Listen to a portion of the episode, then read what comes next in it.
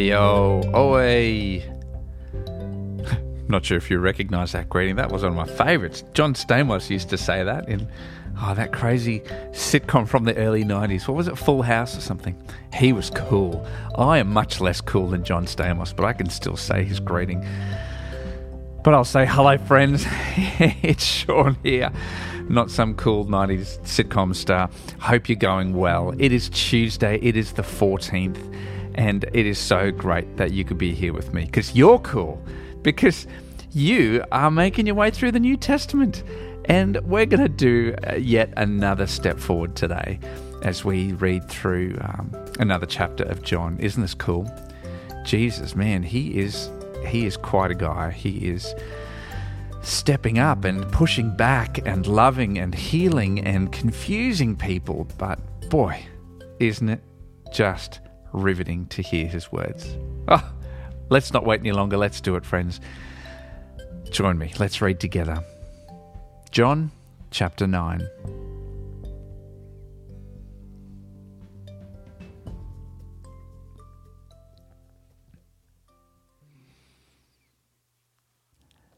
As he went along, he saw a man blind from birth.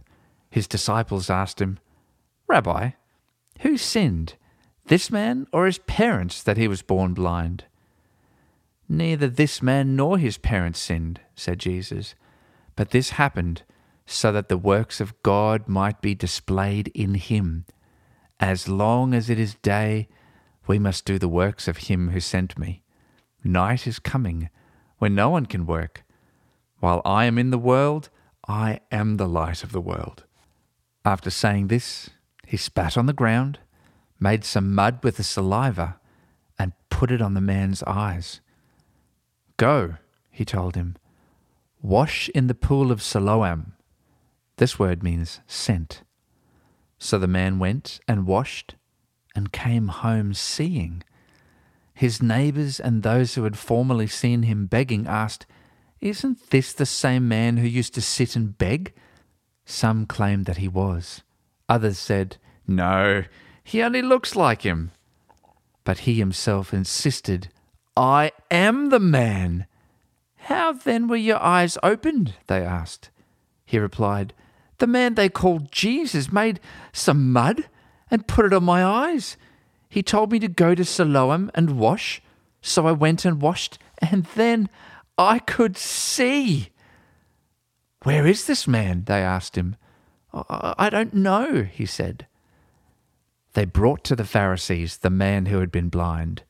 Now, the day on which Jesus had made the mud and opened the man's eyes was the Sabbath. Therefore, the Pharisees also asked him how he had received his sight. He put mud on my eyes, the man replied, and I washed, and now I see. Some of the Pharisees said, This man is not from God, for he does not keep the Sabbath. But others asked, How can a sinner perform such signs? So they were divided. Then they turned again to the blind man. What have you to say about him? It was your eyes he opened. The man replied, He is a prophet. They still did not believe that he had been blind and received his sight until they sent for the blind man's parents. Is this your son? they asked. Is this the one you say was born blind? How is it that now he can see? We know he is our son, the parents answered, and we know he was born blind. But how he can see now, or who opened his eyes, we don't know. Ask him. He is of age.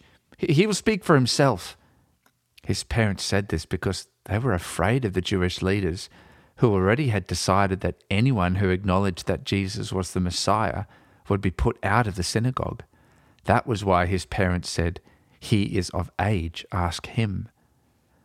A second time, they summoned the man who had been blind. Give glory to God by telling the truth, they said. We know this man is a sinner. He replied, Whether he is a sinner or not, I don't know. One thing I do know I was blind, but now I see. Then they asked him, What did he do to you? How did he open your eyes? He answered, I have told you already, and you did not listen.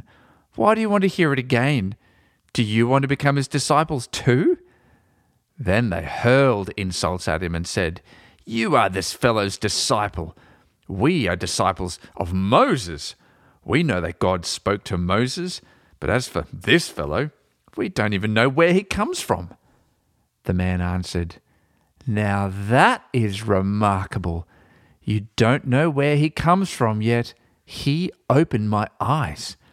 We know that God does not listen to sinners, he listens to the godly person who does his will. Nobody has ever heard of opening the eyes of a man born blind.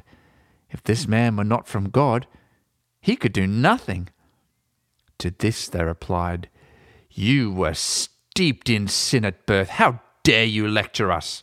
And they threw him out. Jesus heard that they had thrown him out, and when he found him, he said, Do you believe in the Son of Man? Who is he, sir? the man asked. Tell me, so that I may believe in him. Jesus said, You have now seen him. In fact, he is the one speaking with you. Then the man said, Lord, I believe. And he worshipped him. Jesus said, For judgment I have come into this world, so that the blind will see, and those who see will become blind. Some Pharisees who were there with him heard him say this and asked, What? Are we blind too? Jesus said, If you were blind, you would not be guilty of sin. But now that you claim you can see, your guilt remains.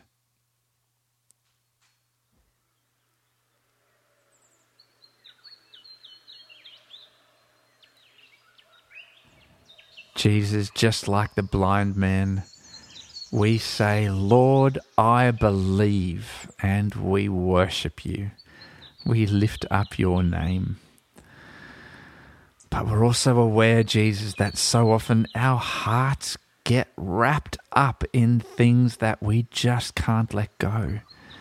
And we find it so hard to trust in you because our eyes tell us something, or our tradition tells us something, or our fear tells us something and we just find it so hard to let go of that and to hear the truth that you speak to us. Open our hearts to you, Jesus, so that when the world's voice gets so loud, pointing us in a different direction, that we would hear your voice and that we would believe and worship you. Thank you, Jesus, for the way that you love and include and speak with such clarity, telling us that you are our Lord. We love you, we worship you, and we pray this in your name. Amen.